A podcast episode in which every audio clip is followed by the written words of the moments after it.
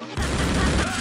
퍼런안경님의 본명은 전혀 알려진 바가 없고 활동명과는 관련이 없다고 해요. 활동명인 퍼런안경은 실제 퍼런안경님이 처음 썼던 안경이 파란색이었기 때문에 자신이 캐릭터도 파란 안경을 쓴 형태로 만들게 되었고 닉네임 또한 퍼런안경으로 짓게 되었다고 밝혔어요. 여담으로 퍼런안경이라는 닉네임으로 활동하기 이전에 되랑이라는 닉네임으로 활동했었다고 해요. 어릴 적에는 꿈이 요리사였었던 퍼런안경님은 요리사 중에서도 빵과 같은 디저트를 만드는 파티셰를 목표로 잡고 제과 자격증, 제빵 자격증, 케이크 데코레이션 자격증, 떡 기능사 자격증 등을 따 하며 그쪽 분야로 계속 스펙을 쌓아오고 있었다고 해요. 퍼런안경님의 장래희망은 파티시에였지만 취미생활은 따로 있었다고 하는데요. 어릴 적부터 당시 플래시 애니메이션 사이트로 유명했던 야후꾸러기라는 웹사이트에서 판타지 개그, 뮤직 스토리 등 많은 명작들을 봐오면서 학창시절을 보냈던 퍼런안경님은 당시의 머릿속에 과부하가 걸릴 정도로 나도 저런 멋진 작품들을 만들어보고 싶다 라는 생각을 많이 하기도 했었다고 하는데요. 그래서 퍼런안경님은 어떻게든 애니메이션을 제작하고 싶었지만 당시에 인터넷상의 정보가 많지 않았기 때문에 애니메이션 제작이 어려워 어려움을 겪었다고 해요. 그래서 애니메이션을 제작하는 대신 만화를 그리곤 하였는데 그 당시엔 어리기도 하고 경험도 없었기에 저작권 개념 자체를 이해하지 못했고 작품의 상당 부분을 어디선가 본 것 같은 내용을 가져왔어서 많은 사람들에게 비판과 비난을 받게 되었다고 밝혔어요. 많은 비판과 비난을 받고 자칫하면 흑화한 잼민이가 될 뻔하였지만 정신 차리고 그때 당시까지 그렸던 작품들을 모두 지우고 네이버 도전 만화에 4분 컵라면이라는 이름으로 사컷 만화를 연재하게 되는데요. 이 만화는 그림판으로 그린 것이라 퀄리티는 전문가급은 아니었으나 오히려 그것이 장 장점이 되어서 생각보다 많은 사람들이 봐줘서 시즌2까지 연재하게 되었다고 해요. 퍼런안경님은 이렇게 만화를 그렸음에도 불구하고 애니메이션 제작에 미련을 버리지 못해서 서점에서 그나마 애니메이션 제작에 도움이 될 만한 서적을 찾아서 독학으로 애니메이션 제작을 공부하였고 결국 애니메이션을 혼자 만드는 것에 성공하여 당시 유명한 플래시 애니메이션 커뮤니티 사이트인 주전자닷컴에 첫 작품을 업로드하는 데 성공하게 되었다고 해요. 당시에 워낙 멋진 작품들과 능력 있는 작가들이 많았기 때문에 주목받기는 굉장히 어려웠으나 꾸준함과 독창성으로 해당 사이트에 존재하는 존재하는 유명 작가들 사이에서 나름 상위권의 랭크에 속하는 결과를 얻게 되었어요. 와, 정말 힘들었을 시기에 정신을 바로잡고 좋은 성과를 거두는 모습이 정말 멋있어 보이네요. 그렇게 많은 작품 활동을 하면서 자연스럽게 자신만의 독특한 그림체가 완성되었고 당시 연재하고 있던 만화와 애니메이션을 항상 좋아해주는 팬층도 생기게 되었다고 해요. 그러다가 퍼런안경님은 애니메이션을 만들고 그 영상을 AVI 파일로 변환하는 법을 지인에게 배우게 되어 다른 플랫폼에도 올릴 수 있게 되었고 그 기회로 유튜브라는 플랫폼에 자신이 만들기 시작한 애니메이션을 영상을 전부 올리면서 유튜브 활동을 시작하게 되었다고 밝혔어요. 퍼런안경님은 취미생활로 애니메이션을 제작하던 와중에 군대에도 다녀오고 학교도 끝마친 상태라서 취업을 앞두고 있었는데 국가 대위기 상황인 코로나 사태가 오게 되면서 상황상 취직이 조금씩 미뤄지게 되었다고 해요. 이왕 기다릴 겸 취미 활동인 애니메이션 제작에 집중하게 되었는데 이 영상들이 유튜브 알고리즘 영향을 받게 되면서 유튜브 채널이 떡상하게 되었어요. 물론 결과론적으로 취직하는 것에는 실패하게 되었지만 대신 취미생활로 돈을 버는 유튜버라는 더 좋은 직장을 얻게 되었다고 해요. 주로 모바일 게임 게임인 브롤스타즈와 쿠키런 애니메이션을 제작하는 퍼런안경님은 실제로 이 두 게임을 정식 출시 때부터 해왔고 현재까지도 굉장히 재밌게 플레이하고 있다고 하는데요. 특히 쿠키런은 퍼런안경님이 어릴 때부터 먹는 것을 좋아해서 그런지 동화 헨젤과 그레텔처럼 조금이라도 먹는 것과 관련된 내용이 포함되어 있는 것이라면 뭐든 좋아했는데 쿠키런 같이 과자나 젤리로 이루어진 세계관이라는 설정이 너무 좋아서 좋아하게 되었고 브롤스타즈는 군대 복무 중에 가장 즐겨했던 게임으로 자신이 제작한 콘텐츠 중에서 가장 히트를 친 게임이라 더욱 애착을 가지고 지금까지도 플레이 플레이하게 되었다고 해요. 퍼런안경님은 성격 유형 검사인 MBTI 검사 결과로 ENFJ, 즉 정의로운 사회 운동가 유형이 나왔다고 하는데요. 이 유형은 대한민국 인구 중 고작 3.5%를 차지하는 유형으로 16개의 MBTI 중 가장 비율이 적은 유형으로 알려져 있어요. 게다가 이 유형은 카리스마와 충만한 열정을 지닌 타고난 리더형으로 책임감이 강하고 사교성이 풍부하고 동정심이 많다 라는 특징을 가지고 있다고 해요. 이 유형에 해당하는 유명인으로는 팥뿌리 강호인님, 유튜버 공대생 변승준님, 유튜버 이사배님, 유튜버 난쟁이 성현님 등이 있다고 하네요. 검사 결과에 대해 퍼런안경님은 나란 사람을 정리해서 잘 정리해 놓은 것 같다 라고 말하며 자신이 ENFJ 그 자체라고 밝혔는데요. 자신이 리더 기질이 있는지는 잘 모르겠지만 최근 들어서 애니메이션 제작 관련해서 질문을 하는 몇몇 분들에게 도움을 준 적이 있는데 이런 것들을 보면 굉장히 비슷한 것 같다고 말했어요. 퍼런안경님은 그냥 토종 한국인이고 퍼런안경님이 제작한 영상들은 외국인 시청자들을 타겟으로 만든 영상이 아님에도 불구하고 영상의 댓글을 보게 되면 70% 이상이 외국인임을 볼 수 있는데요. 물론 퍼런안경님이 시작할 때 때 내 이름을 전 세계에 알리겠어 라는 다짐을 하긴 하였지만 기초적인 영어도 할까 말까 하는 수준의 영어 실력을 가진 사람으로서 외국인 인기에 굉장히 당황하였다고 해요. 실제로 퍼런안경님 채널은 한국인 시청자 비율은 10% 정도로 나머지는 다 외국인이고 조회수가 폭발적으로 높은 영상들 대부분도 외국인 시청자들이 대부분을 차지하고 있다고 밝혔어요. 의도치 않았지만 갑작스러운 채널의 글로벌화에 퍼런안경님은 현재 커뮤니티 글, 영상의 댓글, 영상의 자막 등 채널의 모든 곳에 한국어와 영어를 같이 쓰고 있으나 아직 영어 실력이 많이 부족해서 번역기 없이는 팬들과 소통할 수 없다고 해요. 그래서 앞으로 영어를 연마하여 외국어 하나쯤은 능수능란하게 할 수 있을 정도로 되는 것이 목표라고 밝혔어요. 이상형이 어떻게 되시나요? 라는 질문에 퍼런안경님은 자신의 취미나 하는 일이 비슷하면서 책임감이 있고 목소리가 매력적인 사람이 좋다고 답했어요. 대표적인 호불호 음식인 민트초코와 파인애플 피자를 좋아하시나요? 라는 질문에 퍼런안경님은 일단 과일을 익혀 먹는 것에 거부감이 없다시피 해서 파인애플 피자는 없어서 못 먹을 정도로 좋아하고 민트초코도 최근 영접하기 시작하여 탐구하고 있는 중이라고 답했어요. 이 영상은 영상 주인공분과 직접 인터뷰한 내용을 포함하고 있고 일부분은 인터넷에 기반한 자료들을 정리하여 만든 것이라 사실과 조금은 다른 내용이 있을 수 있습니다. 그 부분 양해 부탁드리고 잘못된 내용이나 TMI에 대하여 추가하실 내용이 있다면 댓글을 달아주시면 감사하겠습니다. 영상이 재밌었다면 구독과 좋아요 꾹 눌러주시고 오늘도 포비아나로 되시길 바라겠습니다.